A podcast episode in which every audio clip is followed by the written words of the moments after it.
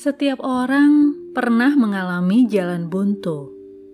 Nggak tahu lagi mau pakai cara apa.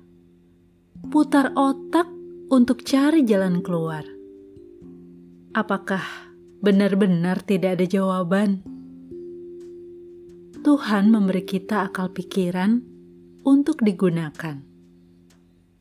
Kadang kita hanya penat, butuh refresh, disegarkan kembali agar dapat berpikir jernih, dan mulai mencoba lagi, berusaha lagi dengan cara yang baru, dengan tenaga yang baru. Hidup ini tidak sepenuhnya milik kita.